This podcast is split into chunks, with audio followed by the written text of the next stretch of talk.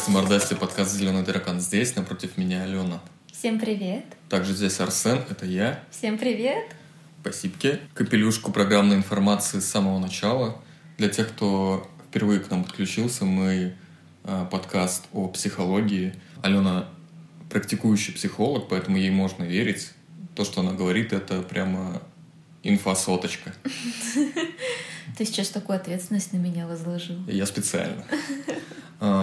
Также у Алены есть свой инстаграм-блог, и она сейчас как расскажет о нем.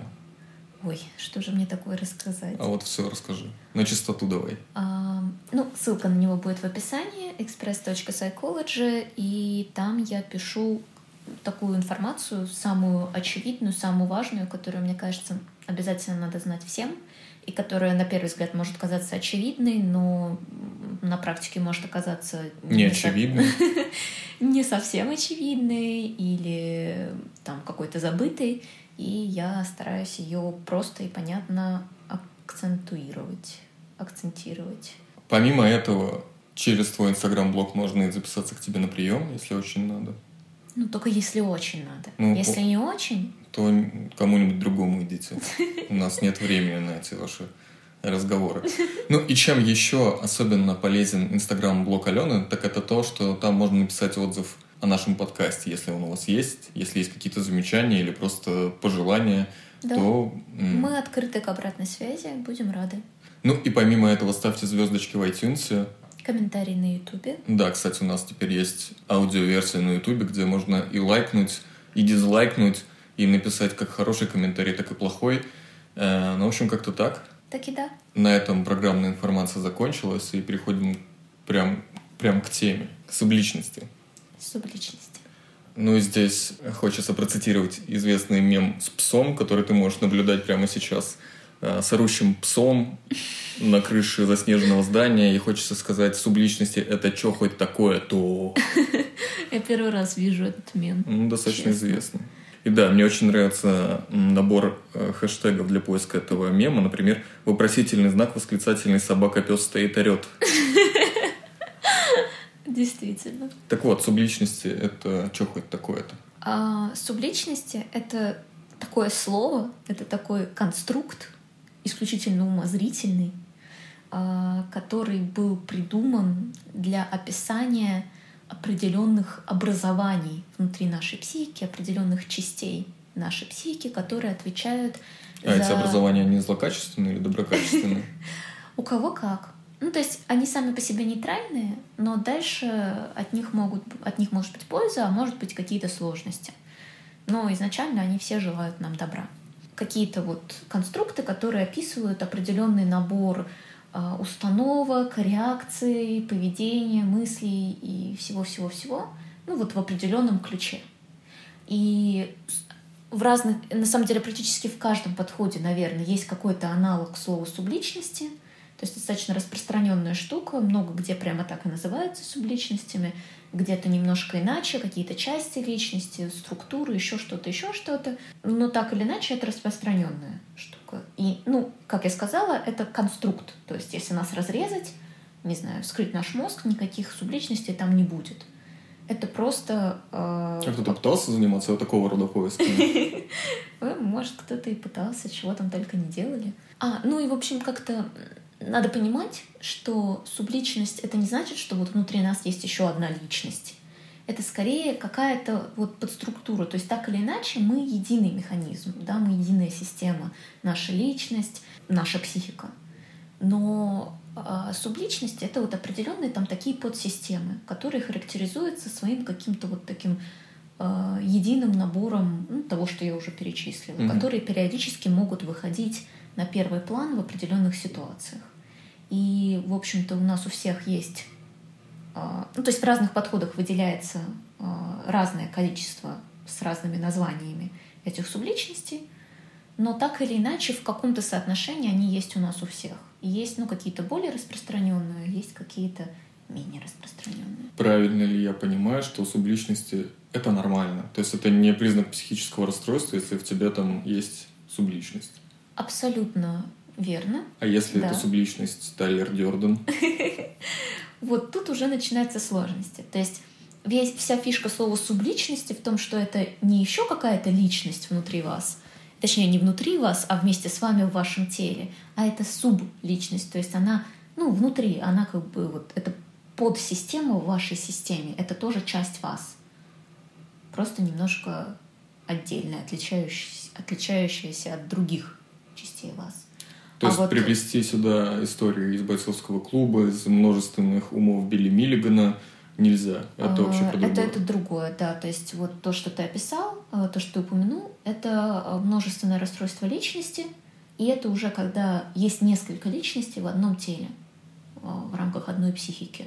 И да, это совершенно другая история, это уже болезнь, это уже не норма, а вот субличности, они есть у всех, и это абсолютно нормально. Как-то связаны субличности и те роли, которые мы играем по жизни, ну там типа друг, муж, жена, родитель, ребенок, гражданин. Это вот одно и то же или это вообще никак не соприкасается друг с другом? Это можно сказать, что это э, похожие истории, но это не одно и то же. То есть то, что ты описал, это социальные роли.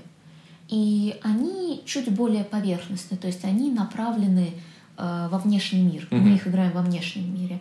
А вот субличности это про наше внутреннее состояние. То есть мы можем, исходя из, ну, как бы, из состояний разных субличностей, играть разные социальные роли. В общем, э, субличности это более глубокое внутреннее образование, чем социальные роли. Социальных ролей больше, между ними легче переключаться, и они, как правило, ну, не связаны с, там, с такими сложностями, с которыми могут быть связаны э, субличности. Ты сказала, что есть несколько подходов к анализу субличности. Правильно я понимаю, mm-hmm. что юнгианское коллективное бессознательное и вообще все архетипы по Юнгу и фрейдовский «я», «супер-я» и «оно» — это вот про анализ субличности? Или, или это никакого отношения тоже не имеет к субличности? Ну, на мой взгляд, это связано. Сами они словом субличности это не называли, mm-hmm. но Эрик Берн, который ввел ну, вот, теорию трех эго-состояний основных ребенок, э, взрослый родитель, он явно основывал, я не знаю, может даже он прямо об этом и пишет, если честно, я не помню уже этого. Ну там очевидна связь э, как раз-таки с Фрейдом и с э, эго, суперэго и ид, то есть эго это э, взрослый, суперэго это родитель, и ид это ребенок. Ну и там действительно это очень похожее состояние. Ну и в целом я думаю, что можно относить архетипы по Юнгу тоже к э, чему-то, что это что-то похожее на субличность, потому что это тоже определенные режимы там с определенным набором характеристик, которые могут сменять друг друга внутри одного человека. Ну, такой вот калейдоскоп такой определенный. А, так что да, это это не одно и то же. Там, если начать вникать в подробности, там будет масса различий, но это про одну историю, я бы так сказала. А какой подход к работе с субличностями используешь ты в своей терапии? Я, поскольку, как я когда-то уже упоминала, работаю в интегративном подходе, то есть совмещаю техники разных направлений э, в зависимости от того, что, на мой взгляд, наиболее актуально для клиента — Поэтому я не могу сказать, что я работаю в чистую в каком-то подходе, но, наверное, ближе всего это все-таки к транзактному анализу Берна, Берна и вот этой классической модели э, трех состояний э, взрослый ребенок родитель. На мой взгляд, они наиболее актуальны. Ну и плюс при необходимости э, я просто использую ну, такую технику в лоб. Там вот есть какое-то определенное поведение, и я работаю с той частью психики, которая отвечает за это поведение. И там уже клиент сам придумывает а, название для этой конкретной части, для этой конкретной субличности, имя, там какое-то обращение, как Я она или он понимаю, выглядит. В смысле, он придумывает название. То есть это для тебя как бы условно есть разделение на а, родитель, ребенок. А, а если... он типа сам это по-своему называет или как о чем тут речь? Ребенок, родитель, взрослый — это вот такие базовые режимы, которые есть у всех и которые описывают ну, такие базовые вещи. А дальше у нас у всех есть свои какие-то индивидуальные режимы, какие-то индивидуальные состояния, а, определенные там, наборы реакций. И периодически, вот если мы работаем с этим конкретным режимом, ну, например, а, с тем, как мы реагируем на близость с людьми, какие у нас там просыпаются чувства, как нам хочется отреагировать, а как не хочется. И мы в этот момент э, говорим, вот как там выглядит часть тебя, которая отвечает э, за это поведение. Э, как ее зовут, эту часть, или его, там, что она хочет тебе сказать. И там люди придумывают какое-то имя. Ну, например, я не знаю, милый котенок или злой монстр. Ну, это очень примитивные названия. Да, в реальности люди обычно дают гораздо более интересные названия. Имена, да, на самом деле некорректно здесь слово название, потому что mm. название у чего-то неодушевленного, а там, как правило, это вполне одушевленная это часть. Это прям обязательная часть вот этой работы с субличностями, назвать его как-то? Ну, по-хорошему, Демон, да. назовись, демон, представься. Ну, чтобы можно было дальше с этим работать, эффективнее, когда есть имя, когда можно установить с ней какой-то контакт, чтобы поговорить, потому что наша задача поговорить с субличностью, с ней договориться. А если субличность отказывается идти на контакт, отказывается себя называть? Ну, прям... Тут святой водой можно как-то? На практике, как правило, на контакт идут. Если сначала не идут, то идут спустя какое-то время. То есть там всегда можно спросить, ну, например, если мне клиент говорит, нет, со мной не хочет говорить эта часть, я говорю, а давай спросим ее, а почему она не хочет говорить? Ну и тут уже, как правило, какой-то ответ идет. То есть, э, если попробовать зайти несколько раз с разных сторон, так или иначе контакт устанавливается. Нам этого и нужно. Нам нужно как-то договориться, чтобы изменить поведение, изменить э, вот весь этот э, процесс, сделать его более адаптивным. Дать имя желательно, потому что это облегчает контакт и просто облегчает сам процесс ну, не, не проговаривать каждый раз часть, которая отвечает за такое-то поведение, а просто называть имя. Это имя, которое человек дает своей субличности, оно какое-то говорящее или оно просто связано с каким-то переж... пережитым опытом самого человека, что он, допустим, да... ну, то есть в любом случае он же сам называет, хоть это его субличность, он сам дает ему имя, я правильно понимаю? То есть mm-hmm. это имя, которым а, человек нарекает свою субличность, это ну, типа, условно говоря, кто-то из его близких, кто-то, кто в нем оставил след, или что? Или это может быть какой-нибудь условный э, Сигизмунд, э, Аристарх? Очень по-разному бывает, но в целом это, конечно, какие-то вымышленные имена. То есть редко бывает так, что это, ну, что я называю какую-то свою субличность прямо так же, как зовут, не знаю, моего папу. Как правило, это какие-то, ну, такие имена нарицательные, сложно составные. Бывает очень по-разному. Ну и я вроде начинала говорить, но не договорила что в идеале дать имя, но это не обязательно. Например, если ну, не может мой клиент дать имя, я не буду на этом настаивать. То есть это не ключевой компонент работы с субличностями. А, расскажи тогда поподробнее, какие функции выполняет каждая субличность, откуда они вообще у нас берутся и зачем они нам в целом. Я буду основываться на вот этой классической модели okay. из трех субличностей, потому что если мы пойдем в дебри того, какие еще там могут быть, это будет надолго. Но если говорить о ребенке, взрослом и родителе, то это ребенок... Берна, да? Да, ну, в общем-то, уже не только его. То есть это ушло, как говорится, в народ и активно используется. И даже если ты не транзактный аналитик, э, ты, ну, а, но при этом ты психолог, то, скорее всего, ты знаешь эти понятия и очень вероятно, что ими оперируешь так или иначе. Ребенок — это, в общем-то, воспоминание о том, какими мы сами были в детстве. Это набор наших реакций как ребенка и с той позиции, которая определяется э, особенностями того, каким мы были ребенком.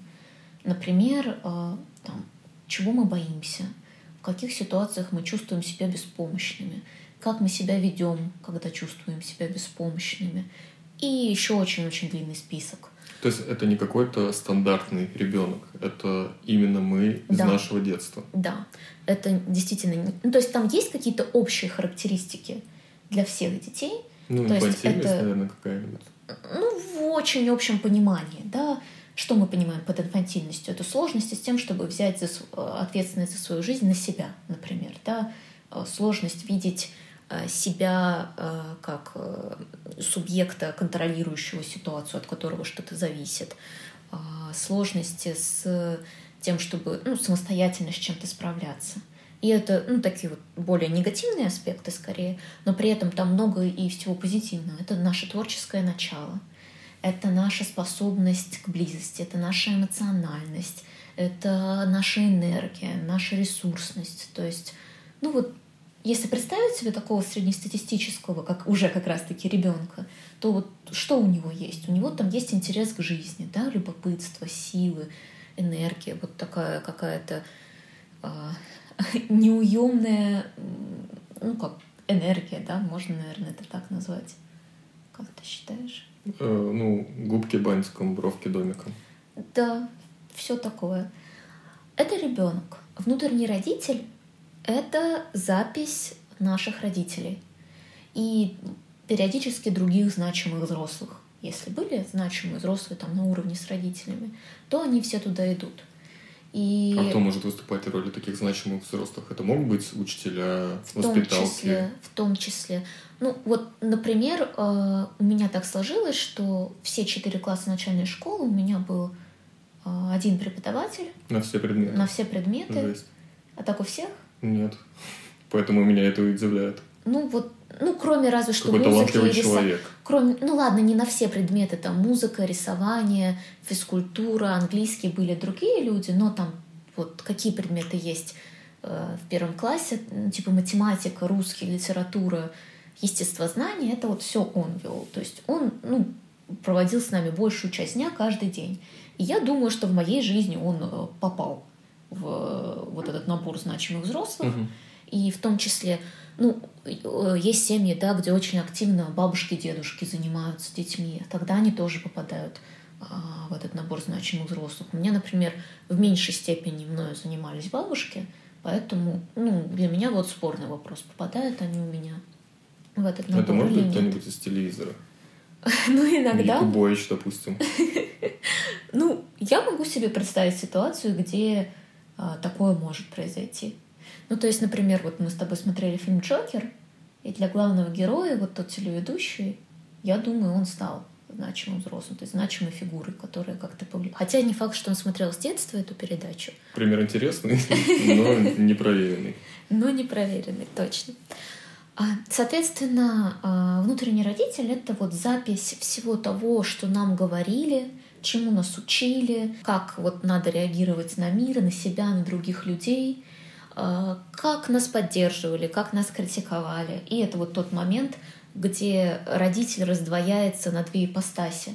Э, поддерживающий родитель и который может заботиться, там, как-то давать тепло, внимание, и внутренний критик. То есть внутренний критик — это ипостась внутреннего родителя, потому что родители очень часто нас критикуют, указывают на наши слабые стороны, говорят, как нам жить. И вот это то, ну, откуда мы идем, берем идею о том, что себя что надо как-то оценивать. ну, например, у кого-то, к сожалению, так. И здесь могут быть очень разные варианты. То есть у кого-то сильнее поддерживающий родитель, а у кого-то сильнее критик, а у кого-то в балансе. В идеале, конечно, э, скорее, чтобы это было в балансе, потому что до какой-то степени внутренний критик нам тоже нужен. Ну, когда он адекватен, а не превращает нашу жизнь в сплошное мучение, то, в общем-то, все субличности изначально желают нам добра, изначально они нам нужны и полезны и так далее, а, но просто иногда... Просто у них свое видение добра. Да, вот это то, что я всегда говорю своим клиентам, например, про внутреннего критика, что он так себя ведет, не потому, что он желает вам зла, а потому что он желает вам добра, но не знает, каким адекватным путем это добро причинить, и, и причиняет его каким-то своим путем, который в результате причиняет больше боли и там, вреда, чем добра. Но изначально намерения благие. И это а, был. Да. И это был только родитель. Да. А у нас еще один остался. Да, и еще остался взрослый. Это, в общем-то, такое состояние баланса, которое, по идее, должно быть э, достигнуто э, в результате взаимодействия ребенка и родителя, это такая более рациональная часть, которая умеет справляться с трудностями, которая умеет там, э, какие-то волевые усилия предпринимать, который умеет принимать решения, делать выборы, заботиться о ребенке, договариваться с родителем. А почему родители не заботятся о ребенке? Почему это делают взрослые? В чем тут между ними отличие? А, Ну, тут, да, я не совсем... Э, я описала не совсем здоровую ситуацию, когда родитель не может позаботиться о ребенке, внутренний родитель, я имею в виду, и это приходится делать взрослым. Почему? Потому что он на работе? Просто, ну, Э, поскольку я работаю с людьми, у которых зачастую есть какие-то сложности в этой сфере, поэтому ну, у меня на автомате в голове это считывается как, как ну, вот, какая-то норма среднестатистическая, хотя это совершенно не обязательно. Но зачастую бывает так, что если, например, сильный внутренний критик, который сильно давит на ребенка, то тут задача взрослого позаботиться о ребенке, помочь вот договориться с критиком и как-то организовать безопасное пространство внутри себя. Мне непросто. Э, но я уверен, что мы, что мы разберемся с этим. Ну, если непонятно, ты спрашивай. Просто я ведь тоже понимаю, что я не всегда корректно это все объясняю. Ну, мне действительно не очень понятна тогда принципиальная разница между родителем и взрослым в этой концепции. Потому что когда родители, когда внутренний родитель находится в балансе, в чем тогда его вот этого сбалансированного родителя отличие от взрослого? Если не в балансе, я понял. А если в балансе? В балансе бывает очень редко, на самом деле, угу. и поэтому в основном нам нужно это различие. Но если, допустим, идеальная ситуация, но в балансе, то тогда а, родители выполняют скорее поддерживающую, опекающую функцию, позаботиться, да, сказать, да не работай ты сейчас лишний раз, там, пойди отдохни, покормить, э, дать поспать, а, проявить какое-то внимание. Вот эти все функции в идеале, они должны быть у родителя но эм, очень часто приходится их э, через взрослого, через рациональность, то есть что отдых он нужен там, для того, чтобы быть эффективным после. Если мы говорим, что понятие ребенка и родителя это наши э, как бы наши образы усвоенные из того, что мы видели. Ну, то есть ребенок это мы сами, а родитель это то, что мы усвоили из внешнего мира. То может быть так, то вот как раз взрослый это какой-то стереотипный взрослый, или это тоже наше какое-то представление, которое мы усвоили из окружающего мира? Это в меньшей степени представление, и оно не стереотипное, но это, ну, как бы, вот, э, то есть ну, как бы вот, то есть, э, Хорошо. мы, да, Давай, да, все понятно, да? а, ну смотри, ребенок и родитель это такие записи. И поскольку они записи, они во многом нерациональны, определены индивидуальным и таким родовым опытом и несут в себе зачастую очень много разных установок, комплексов, травм и всего остального. А взрослый в идеале — это существо, ну нет, ладно, не существо, это образование, которое может отделять зерна от плевел и как бы мыслить рационально, свободно, и находить какие-то пути существования продуктивного в этом мире. И, как правило, если получается это делать и оставаться в позиции взрослого, то тогда это ну, более приятное существование, и там какой-то идет баланс между сложностями остальных двух частей. А если э, есть с этим какие-то сложности, то человек мало находится вот в этой позиции взрослого, мало берет на себя ответственности, а скорее сваливаются в одну из э, других ролей и из нее существует. Могут ли быть какие-то психологические проблемы у каждой личности отдельно? Ну, допустим, что у родителя шизофрения. Или это исключено? Нет, это так не работает. Ну, то есть у вашего родителя могла быть шизофрения, но это не значит, что у вашего внутреннего родителя будет шизофрения. Другой вопрос, что там могут быть ну, какие-то э, записавшиеся паттерны, связанные с особенностями, э, ну, как связанные с последствиями того, что у вашего реального родителя была шизофрения. Например, э, люди с шизофренией, они достаточно холодные, им сложно устанавливать эмоциональные глубокие связи. И, соответственно, это определенно сказывается ну, на том контакте, который есть ребенок. Скорее всего, ребенок чувствует себя недолюбленным, не, ну, как бы, Недополучившим. Ну да, недополучившим любви. Да, это, в общем-то, описывает весь а, комплекс этих симптомов. Соответственно, его внутренний родитель, скорее всего, тоже будет холодным, отстраненным и будут сложны, там, возможно, сильно критичным, как вариант. А, и это будет ну, оказывать влияние на внутренний мир. Но при этом, ну, как, как мы обсудили, субличности — это не личности. Это неполноценные какие-то существа внутри нас. Поэтому у них не может быть там, психических заболеваний или чего-то подобного. А могут ли они друг с другом конфликтовать внутри одного человека?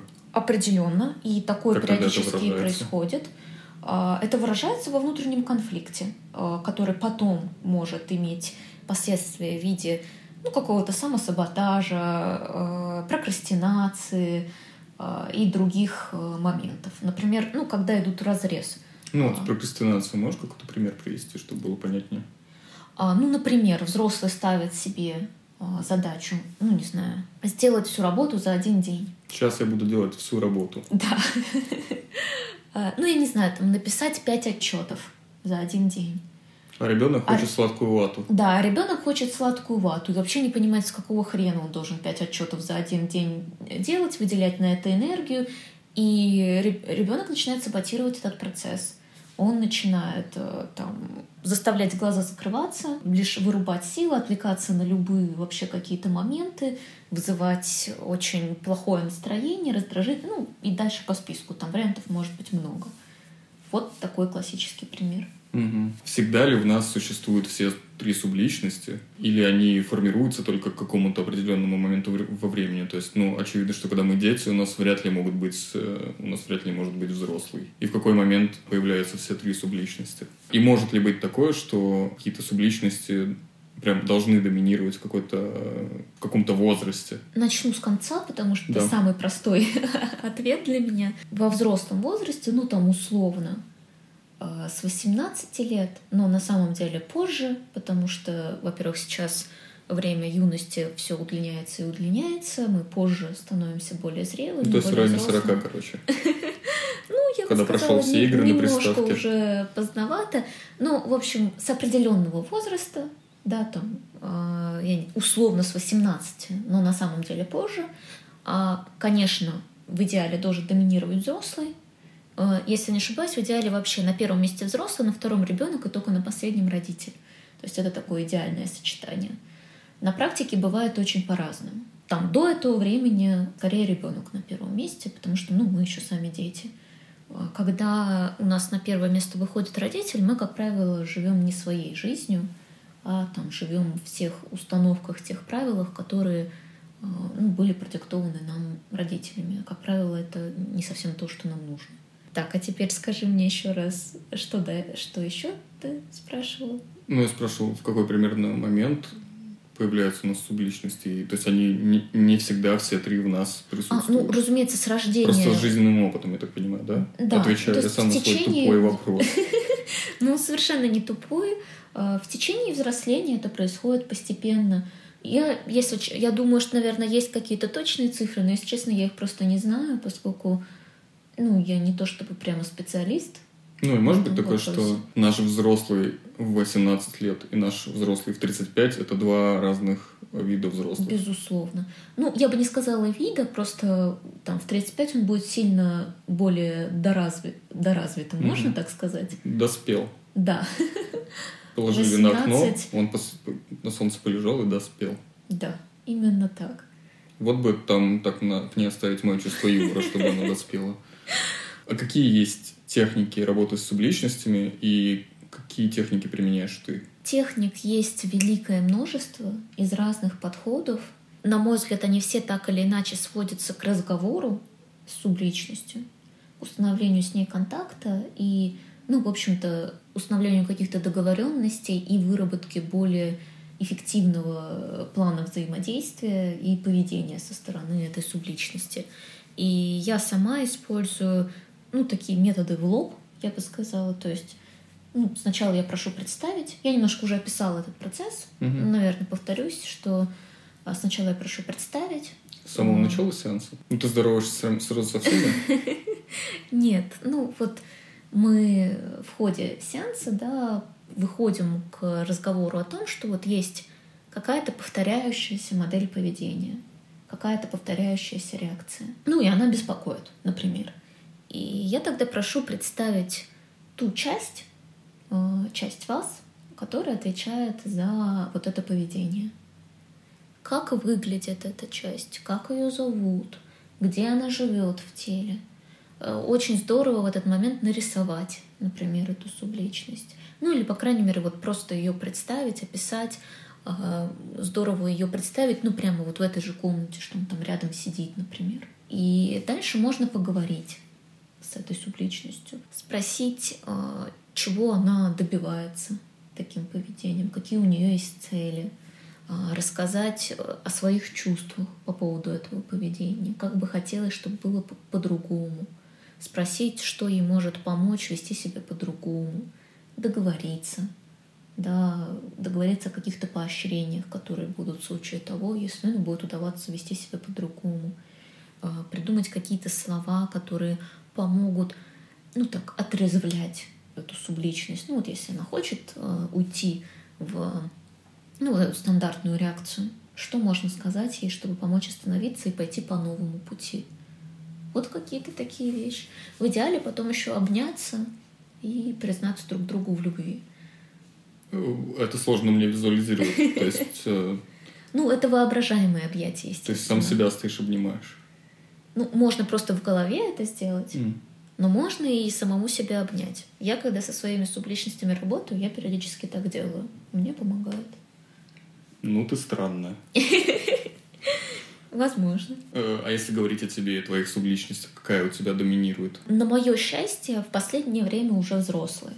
То есть бывают перекосы в разные стороны, но по большей части я из взрослого существую, чему очень рада. Но я не уверена, что у меня ребенок на втором месте. У меня такой довольно-таки забитый ребенок. Возможно, у меня все еще родитель там так это периодически подмигивает из куста. Это такой себе родитель, который из кустов ребенку подмигивает. Ну почему ребенку взрослому? Э, подведешь какой-нибудь итог нашему разговору? Какой-нибудь саммари? Я скажу так. Я призываю всех э, знакомиться со своими субличностями, общаться с ними, любить и уважать, договариваться и, в общем, не бояться э, их, устанавливать контакт. Это реально идет на пользу. Там это не обязательно, но по моему опыту вот все мои клиенты, кому я предлагала такого рода упражнения, ну, какого-то успеха достигали и что-то улучшалось. Так что попробуйте. Почему бы и нет? Бонусом вопрос, который, возможно, вообще будет не по теме. Просто я пока готовился к этому подкасту, лазал по разным сайтам, и в частности в качестве субличности на одном из сайтов э, чувачок называл тотемное животное. И ты чё? Хочется спросить, реально ли тотемное животное это наша субличность, и вообще что ты об этом скажешь? Это какой-то прикол, это эзотерика все, или это реально, э, ну, как внутренний критик, просто тотемное животное? Просто внутренний критик и хорек. Ну, я бы сказала, что я не могу отнести тотемное животное к субличностям и в целом к ну, какому-то сильно серьезному направлению психологии. А какое у тебя, кстати, тотемное животное? Выдра. Ну, я думаю, что это ближе к, эзотерике, к эзотерике, но при этом э, в этом есть определенный смысл, то есть это тоже работа с образом. Я могу предположить, что под тотемным животным может э, подразумеваться определенная э, компиляция желаемых черт для себя, то есть такое я идеальное, которое облечено в форму некого животного. И, соответственно, это используется как такой ресурсный образ, откуда можно, ну, через который можно учиться этим качествам, черпать какой-то ресурс, энергию, что-то подобное. Ничего плохого в этом нет до тех пор, пока это не заменяет там всю психотерапию. А, вот. А я выдра. Ясненько. И, кстати, могу здесь рассказать такой пример, вот связанный с этими образами, про себя.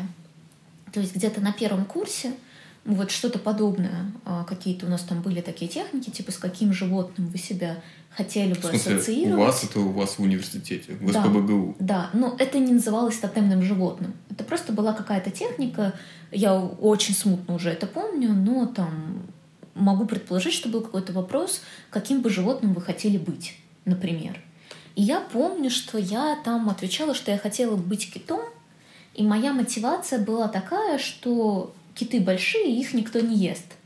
И, в общем-то, я думаю, что здесь не надо быть психологом, чтобы понять, э, ну, в каком я была тогда состоянии. Это высокая тревожность, Так вот, и, соответственно, мой выбор этого тотемного животного, кита, а, отражал э, мою потребность безопасности, острое чувство небезопасности, высокую тревогу на тот момент.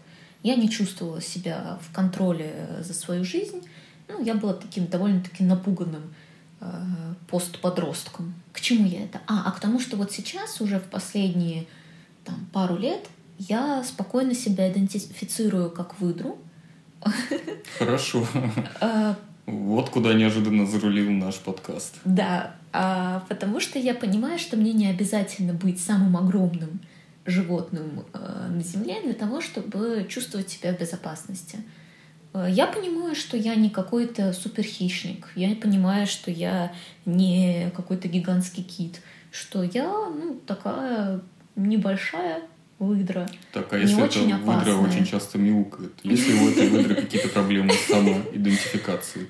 Я не думаю. Просто эта выдра позволяет себе быть разной. Эта выдра воспитана котами. Да, например, вот так. И, но при этом, а, и, соответственно, я не какое-то супер хищное, опасное животное, но при этом у меня есть зубы, я могу за себя постоять, и так легко я тоже не сдамся. И я себя комфортно чувствую в этом образе. Ну, как бы я не воспринимаю это как, да, вот тотемное животное, хотя можно это так назвать, наверное, а просто как такой вот способ самоидентификации с животным. А попрощайся по-выдрячьи с нашими слушателями. Поскольку, как мы уже обсудили, я выдра со своими взглядами и предпочтениями, которые не ограничиваются только выдрячьим языком, то я скажу мяу и пожелаю всем хорошего дня. Мяу-мяу. А, ставьте лайки, подписывайтесь и отписывайтесь. В общем, как-нибудь проявляйте свою инициативу. Мяу. Всем пока. Пока-пока. До, До новых следующих встреч. Да. Tackar.